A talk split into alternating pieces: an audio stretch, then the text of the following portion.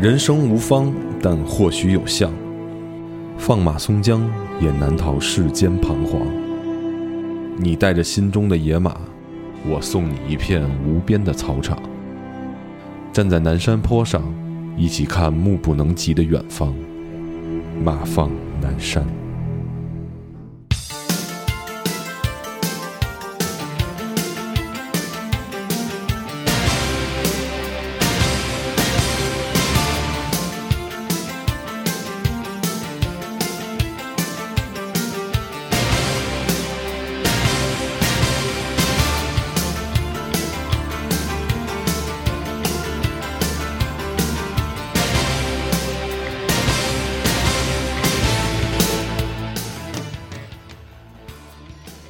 大家好，欢迎大家收听娱乐电台，这里是马放南山，我是老马。咱接着上一期的接着聊啊，接着咱们聊聊霓虹记 music，就是日本的音乐。现在大家背景音乐里边听到的这个音乐呢，就是一个日本特别我特别喜欢的一个乐队叫 T Square，是一个呃集啊 fusion 啊爵士啊呃 funk funk 呀之类的，就是这种音乐于一身的一个。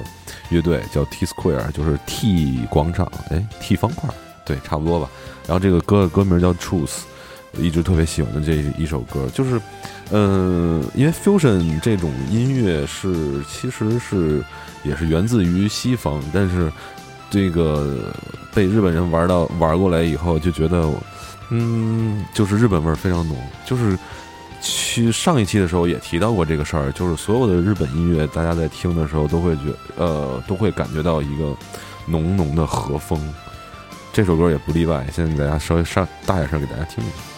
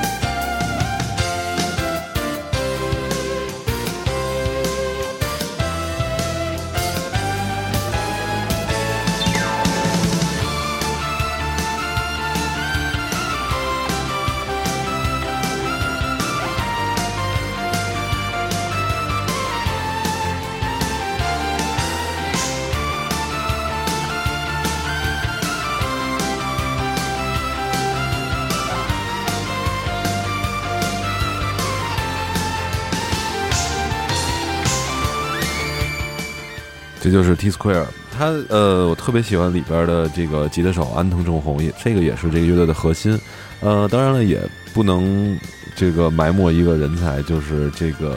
这个乐队，就现在大家听到的这个吹奏乐器是一个电的单簧管儿，哎，电双簧管，单簧管来着？啊，对，应该是电的单簧管。就是这个哥们儿叫本田雅人，也是一挺有范儿的一老头儿。他们年轻的时候是就当然，小伙子嘛，比较精神，但是老了以后。照样是风采依旧，而且现场非常的帅，各种就是大叔那块儿相当棒。所以呢，呃，这个是日本这期节目啊，我就是因为日本的好的音乐真的实在是太多了，嗯，所以这期我就着重多给大家听点歌，然后少说点话，怎么样？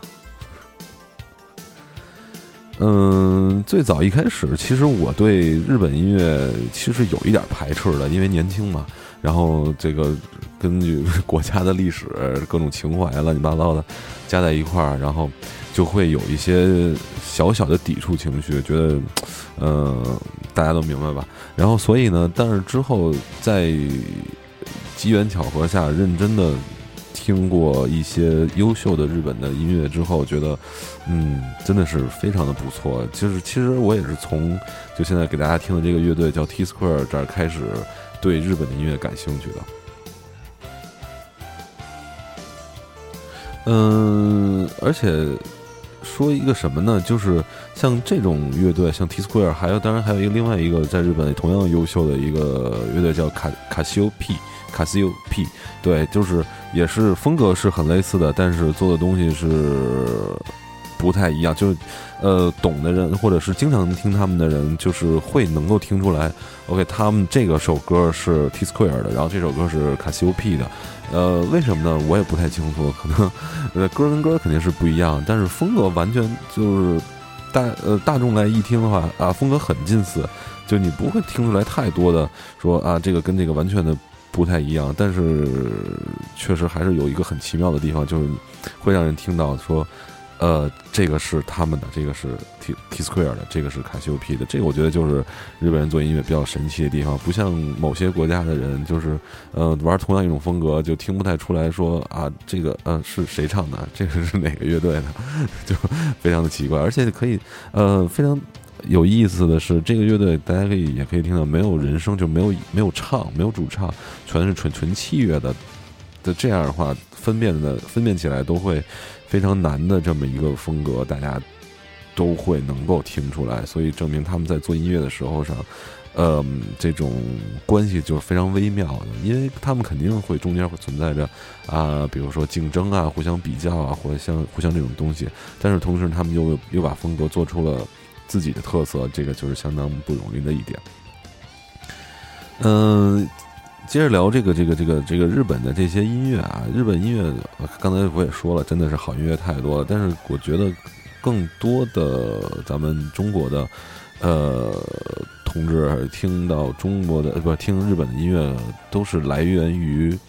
这个这个动漫或者是影视作品比较多，所以当然了，这个日本的优秀的影视作品跟动漫也是太多了。回头可以有机会啊，专门讲讲两期这个这个这个关于日本电影的配乐或者是这个动漫的配乐。但是这回呢，我就给大家推荐几首我个人比较喜欢，其实也是这个喜欢的实在是太多了。然后，所以我就只能择优来给大，就是，呃，也不是择优了，就是来这个这个这个，我此时此刻最想给大家放的，我来今天给大家放，我听听分享一下。首先，我个人在我初中，我想是初中的时候吧，初中的时候看过一个漫画，因为那个时候，呃，正是看漫画比较疯狂的时候，但是呢，那个时候时候又网络又不是很发达，就是大家没法去很认真，就是。很随便或者很容易的就在网络上能够找到喜想要看的的漫动画片儿或者是呃电影啊，所以呢那个时候都是买盘买，那个时候我记得 DVD 都还没有很普及的时候，都是买 VCD，然后一张 VCD 啊盗版的当然也不是很贵了，但是买起来就比较难，就要去跑很多的音像店或者摊儿去找去挑。所以呢，就会有这个这么一个现象，就是会很认真的把片头曲和片尾曲都看完，呃，都听完。那那个时候我就发现了有一首歌特别的好听，当然那个动漫也非常好听，不是非常好看了。那个我不知道他现在有有没有小朋友听看过这个动漫，叫《水果篮子》，然后 是一个挺少女系的一个一个动画片，讲的是这个呃叫什么来着？就是在这个世这个世界里面，然后有十二生肖的神。其实十二生肖这个题材，呃，被中国和日本或者其他韩国啊等等这些国家都翻过很。创作过很多的影视作品或者是动画片儿，而这一部我看的觉得还是很不错的。嗯，他就把这个这个所有的这些十二生肖都可以变成人，然后也可以变成相对应的动物。然后它中间有一个叫属老鼠的，然后属老呃对属老鼠的就不哦错了错了错了，中间有一个属猫的，就是代表猫这个这个属相的。其实它其实就是在这个过程中简单的来。阐释了一下这个为什么十二生肖里没有猫这个故事。然后呢，这个属猫的跟这个属鼠的呢，就呃肯定就水火不容嘛，因为呃除了一个是猫，一个是老鼠以外，剩下的就是因为这个老鼠把这个猫的这个属相那个位置给占了。然后中间发生了很多特别逗的，然后啊，对对对，这个属猫的跟这个属老鼠的都同时喜欢一个女主角，然后所以这个凉的就更深了。然后在看完这个动画片的时候，这个动画片也不长，就几集，然后嗯，看的时候感觉非常清新，然后人设啊都都特别逗。然后到最后我听到这个片尾曲的时候，哎不对，片头曲的时候，我操，我真的觉得这太好听了，而且太符合这个。这个动漫本身的气质了，所以呢，话不多说，给大家先听听这首歌。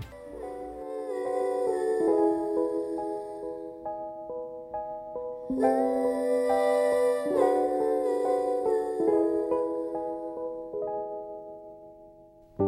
ても嬉しかった。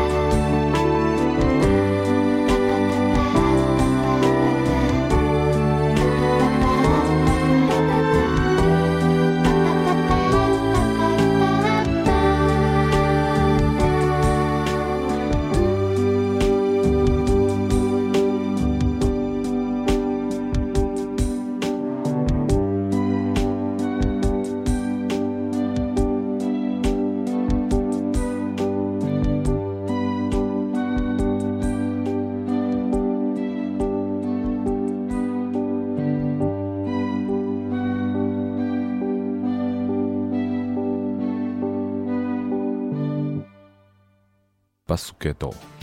对，这个是冈崎绿子，然后呃为这个电动画片《水果篮子》演唱的这首歌。我操！刚才听完真的就直接给我拉回了初中的时候，就是特别美好。就你可以那个画面，就是每一首那个歌的画面，然后呃，包括在你抛开了所有这些动画片本身的画面之后，你所能感受到的那个画面感都是非常非常强烈的。就是而且，嗯，基本上你都可以感觉到，就是呃，不同的歌你看到的画面可能都是同样的，但是就是表现的淋漓尽致。真的是非常的精彩，哎，我我这两期为什么一直说“精彩”这个词儿？嗯，当然了，就是呃，除了这首歌以外，我其实还有一首歌也是非常想给大家推荐，待会儿可以听一些。就是就是这个动画片叫《夏目友人帐》，这个是也是一个非常呃，算是在我看来是一个遗珠的动画片。怎么为什么这么讲呢？是因为这个动画片已经。这个连载了很长很长时间了，但是我也是前一阵儿才才第一次看到这个动画片，因为嗯，之前一直听说过这个名字，然后呃，但是呢，就是一直没有看，但是呃，后来有机会看了一下这动画片，真的是呃特别好看，就是故事的架构、世界观的架构，然后包括里边的那个人物的设计，嗯，都是我特别喜欢的类型，所以。看完这个动画片，但是看完这个动画片让我非常惊奇的就是动画片之后的这个片片尾曲是由中孝介演唱的这首歌叫《夏西空》，我都我也不知不知道到底究竟夏西空是个什么意思，但是就是当每一集动画片结束之后，然后就是不管这个这集的情节是什么，但是每一集结束的时候，那个前这首歌的前奏一响起来，我就。忍不住的，必须要把这首歌听完。呃，当然咱咱刚才都说了，这期就是主要给大家推荐好听的歌，所以咱们先听歌。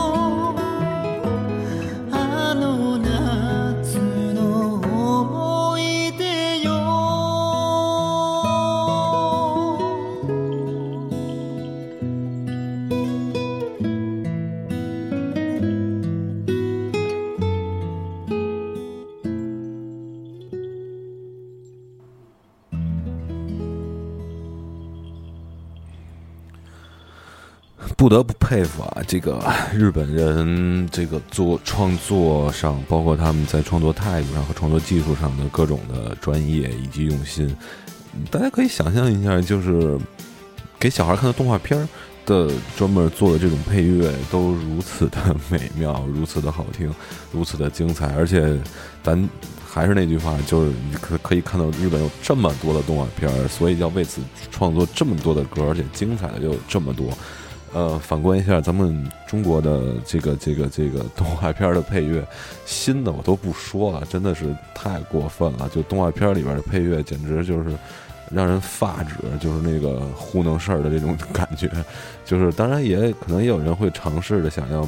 比如说找一些呃好一点的音乐人啊，或者是歌手去创作一些作品，但都差强人意。比如说什么《星猫历险记》让是什么陶喆还是谁，或者胡彦斌之类的，这种就是完全是，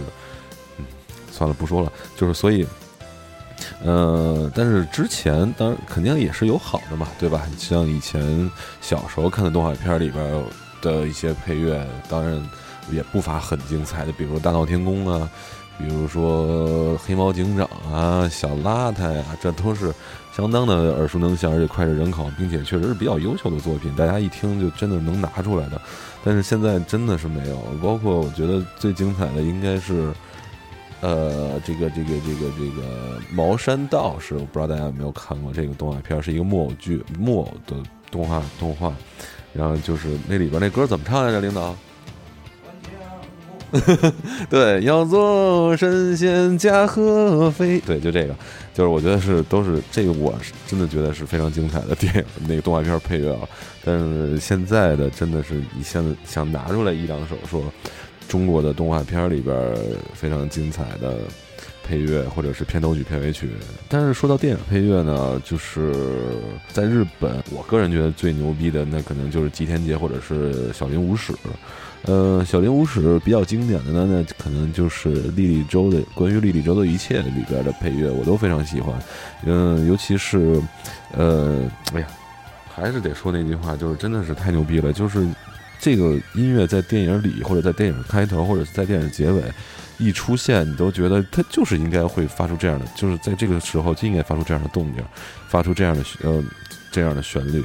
嗯，那我到底是给大家听吉田杰还是小林武史呢？就吉田杰比较经典的这种代表作，当然就是在这个电影《武士》里边的那个配乐，就相当的牛逼和相当的宏大的那种感觉，就真的是武士该有的那种音乐。其实我觉得国内的电影配乐配乐比较牛逼的还是有不少的，比如说像那天说的谁来着，黄沾。就是对吧？黄沾他什么为什么东邪西毒啊，或者那些武侠片儿那做的那些呃配乐也是真的是相当不错。因为呃，我觉得为什么会出现这样的情况，可能是因为嗯，大家对于这个电影这件事儿觉得它是一个正事儿，而且比较赚钱。另外呢，就是它真的是一个就是这种商业运作上的一个非常成熟的产品，而不太会去重视所谓动画片儿或者是这种给小孩看的这些东西，所以就会产生，对吧？如果你用一个啊，当然了，也不排除一可能性，就是 现在动画片实在是也是不不敢恭维，所以那些大手、那些大师，嗯，也都。不太愿意为这些动画片去做配乐，可能可以这么理解吧。OK，那既然说到电影配乐，那就给大家听一首由小林武史制作，Sao Yu，是这么念吗？Sao Sao Sao Yu Sao Yu 啊，算了，这来演唱的这首关于莉莉周的一切中的配乐，呃，这应该怎么念？我看看啊，阿拉阿拉阿拉苏库啊，算了，就这么着吧，来听歌。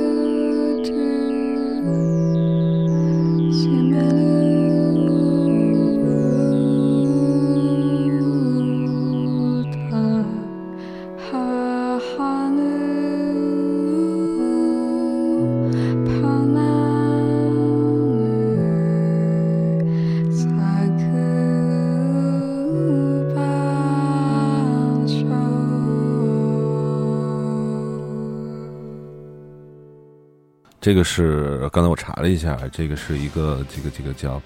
它叫阿拉伯花式曲，我不知道是是个什么鬼，应该可能就是一个呃呃嗯嗯，我也不知道，就这么着吧。反正因为听完这首音乐的时候，看完这个电影的时候，我真的就是抑郁了。有一周的时间，就是没法从这个电影的情绪里拔出来。其实，整个电影我确实没太看懂到底剧情讲的是一什么鬼，但是就是那个情绪压抑的，你觉得都喘不上气，然后这种感觉持续了一周。然后当我再回有一次再回来听这首歌的时候，就是那个感觉瞬间又来了，但这次没有持续那么长时间，就是就持续了到这首歌完，然后然后回想起当时。看的那个那些片段，包括就是男主角站在一望无际的绿色的草海里的那个状，那个那个那个场景，就非常经典的那个场景，就一下就带回来了，就就太帅了。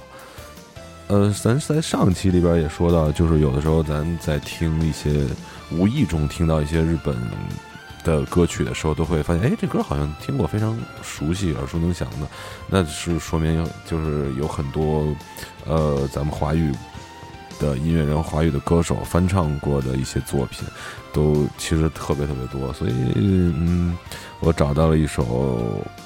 这是本身这首中文就是演唱者唱的时候，我就非常喜欢的一首歌。然后，但是我在听到原版就是日本歌手唱的时候，就完全是不太一样的一个状态和感。虽然旋律什么的都一样，但是配器呀和编曲上有一些不。不同，再加上这个演唱者的唱腔，因为这是一个非常老的一首歌，我觉得，嗯，我大概看，嗯，我大概看了一下，应该是一首日本的一个民谣改编的童谣改编的一首歌，这首歌叫呃，Span，Spano Hidono，呃，哈奇之类的，就是花儿嘛。花儿，那如果在它中文的啊，算了，我也不我也不具体介绍，大家听听完就能一下就反应过来，哦，原来是这首歌。这首歌的歌手演唱者叫喜纳昌吉，是一非常老的一个日本歌手。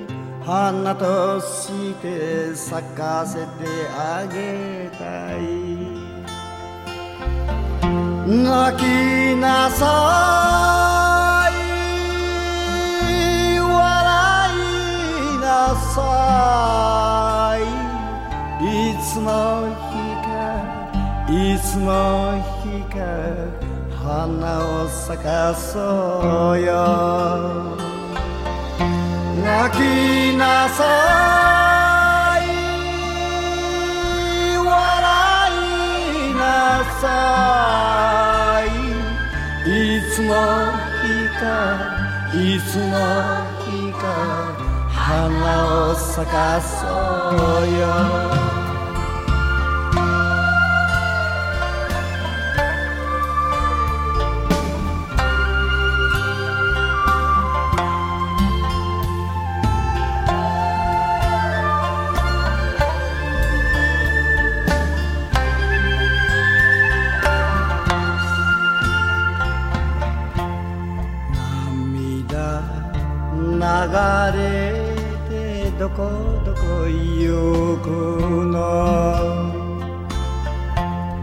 愛も流れてどこどこ行くのそんな流れよ。この胸に花として花としてして迎えてあげたい。泣きなさい。笑いなさい。いつの日かいつの日か花を咲かそうよ。泣きなさい。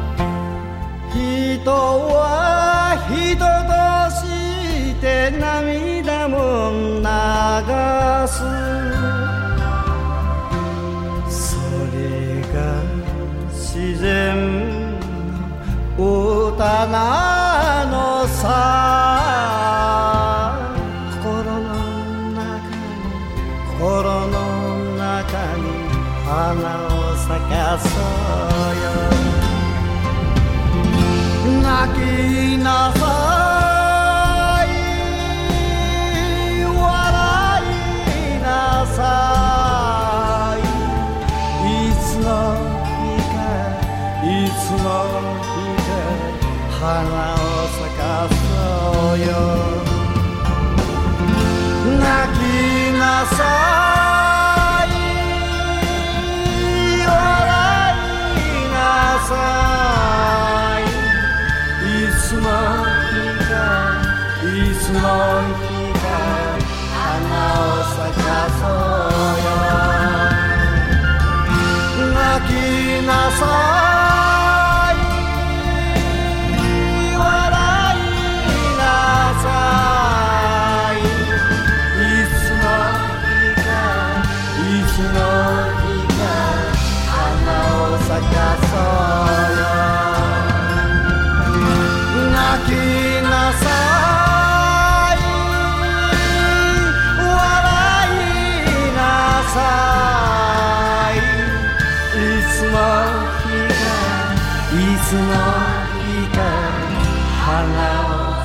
my soul.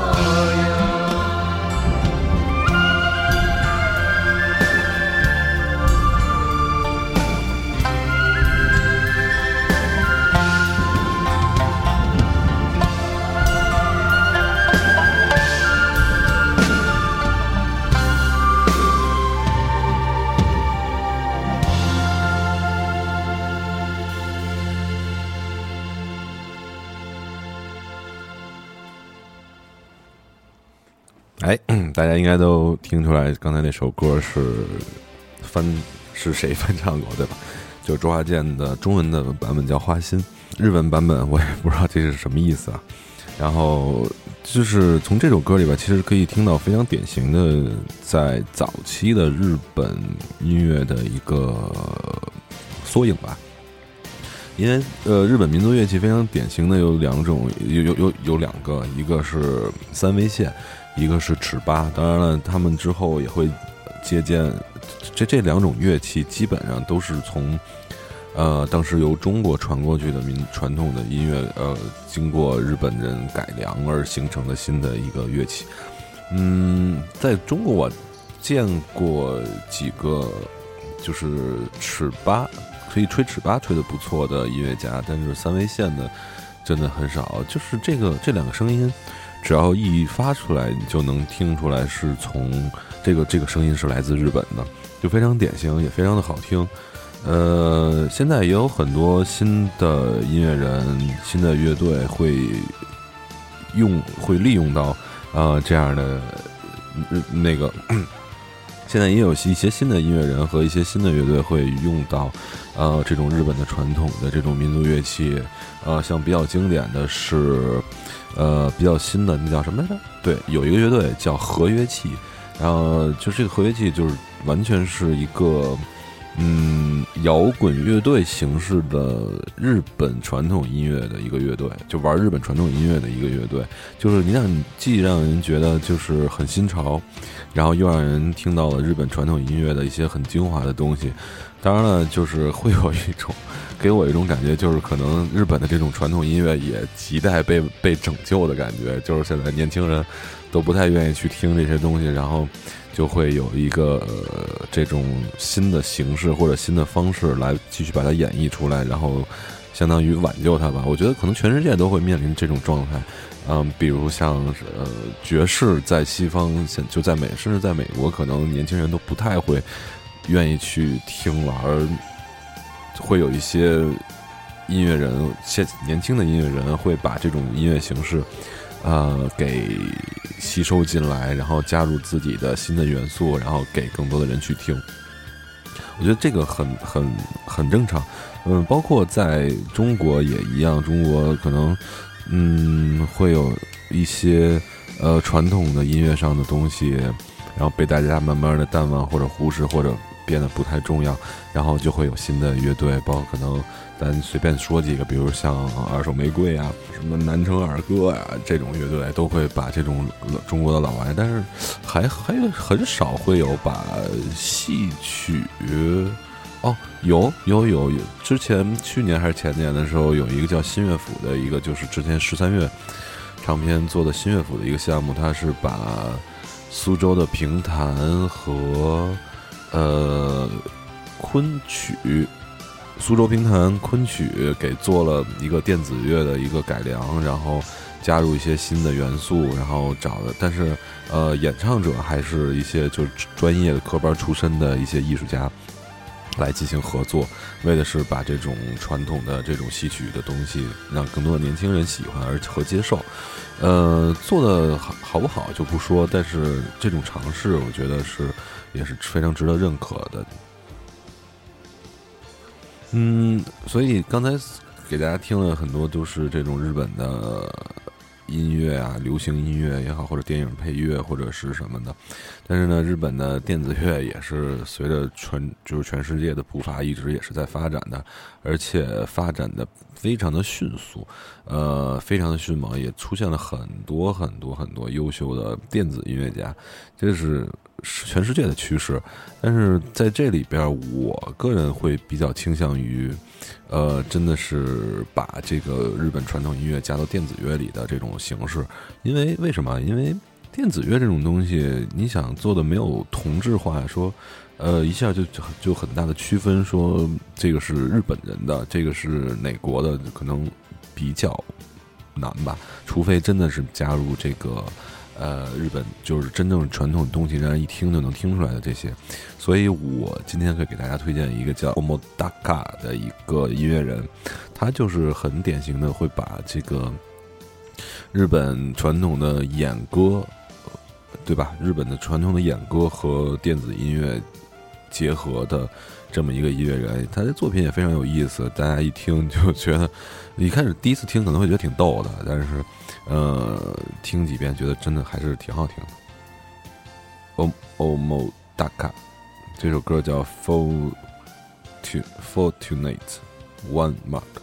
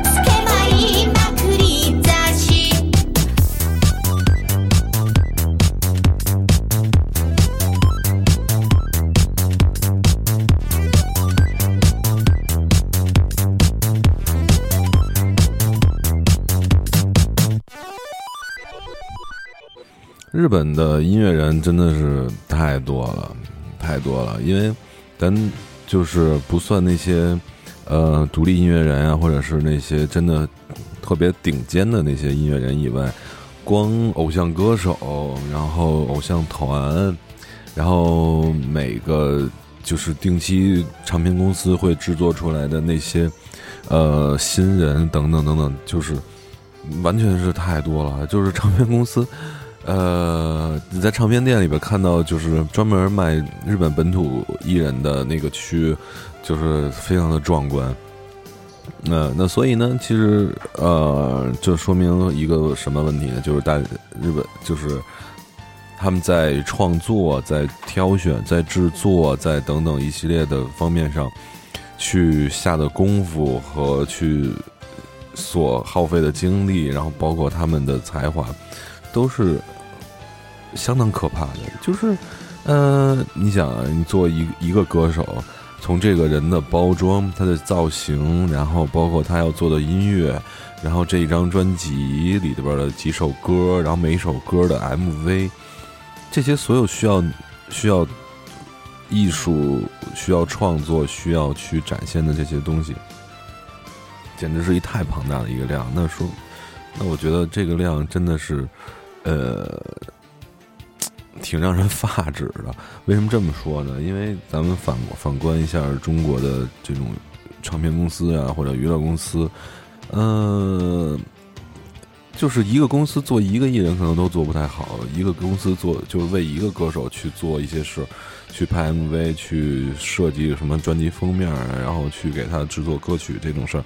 都做的不是特别理想。你更别说。去做很这么大量的这些东西，那简直就是做梦。呃，其实日本音乐真的有太多太多优秀和精彩的作品了，嗯，也没法一次的都给大家推荐和听完。大家可以自己去感兴趣的话去，嗯，其实很简单，只要打开网易云音乐或者是虾米这种，然后它会。嗯，随便找一个你听说过的日本的歌手、音乐人，然后看这个这个他们的相似艺人啊，相似歌手，然后里边可以去挑一些看长得好看的或者名字你好像似曾相识的，然后去去听听他们的东西，去挑，尝试着去挑一下自己喜欢的。呃，但我觉得现在应该喜欢日本音乐的人也不在少数，所以，呃，下回吧，再有机会的话，给大家再多推荐一些更偏门一点的日本的艺人、日本的音乐人的一个情况吧。好吧，我觉得这期，呃，这期节目就差不多可以到这了。这期听音，呃。我觉得这期节目应该就可以差不多到这儿了。最后以一首我特别喜欢的歌手，一个日本歌手的特别喜欢的一首歌，真当然这个非常也非常有年代感了。大家一听，可能呃在那个年代的人应该一听就能听出来这个是一个什么歌。OK，那感谢大家收听娱乐电台，这里是马放南山，我是老马，咱们下期见。